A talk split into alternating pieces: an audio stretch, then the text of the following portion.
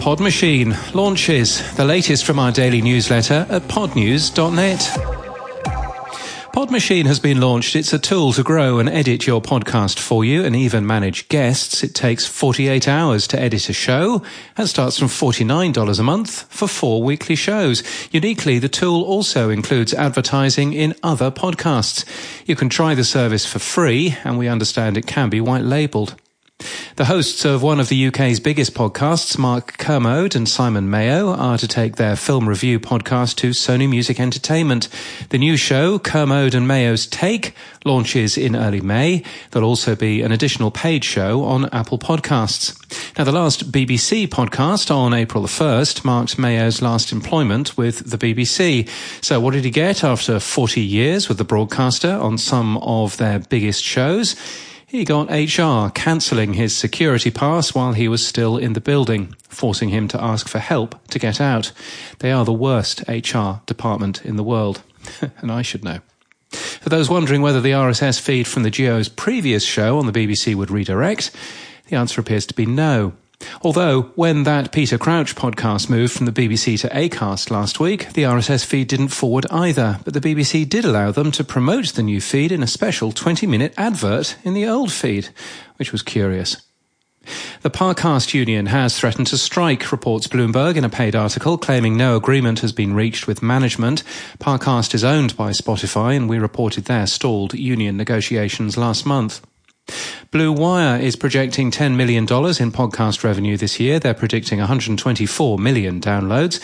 What is Podcasting 2.0 all about? As Dave Jones has written today in a blog post that we link to from our show notes and our newsletter at podnews.net, our report card shows that there's some confusion out there, but it's a vision and the standards to achieve it. The personalized podcast planner has been launched by the podcast host. It's a free tool to help kickstart a new podcast, offering a set of resources tailored to you, your goals and your budget. Commercial Radio Australia and Triton Digital have signed a three year extension of the Australian podcast ranker. If you're having trouble searching for a podcast on Spotify, well, according to a Spotify support person, search results in Spotify are based on a mix of current and all-time popularity, but vary from user to user. The more streams and followers you have, the higher up you'll appear in search. They say try putting a title in quotes if it's hard to find a podcast you're looking for. And in our experience, removing the word podcast also helps Spotify searches, which is hardly surprising. There are 705,000 podcasts with the word podcast in the title. WordPress plugin PowerPress version 9 has been released with improved onboarding. It's produced by Blubrry, though you can host your podcast anywhere with the tool. And if you're hosting with them, Transistor's podcast website builder now lets you add extra pages. It's great for sponsors, about pages, or other things.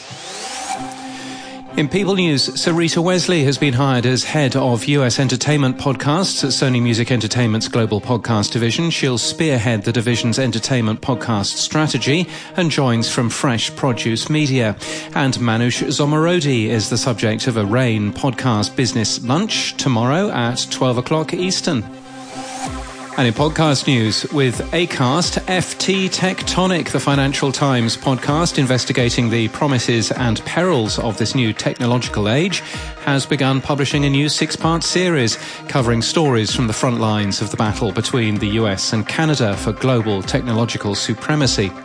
And Today Explained is now on the radio with more than 12 public radio stations in the US taking the show.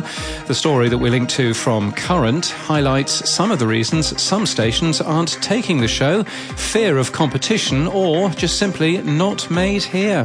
And that's the latest from our newsletter. To read all the stories in full and subscribe, we're at podnews.net.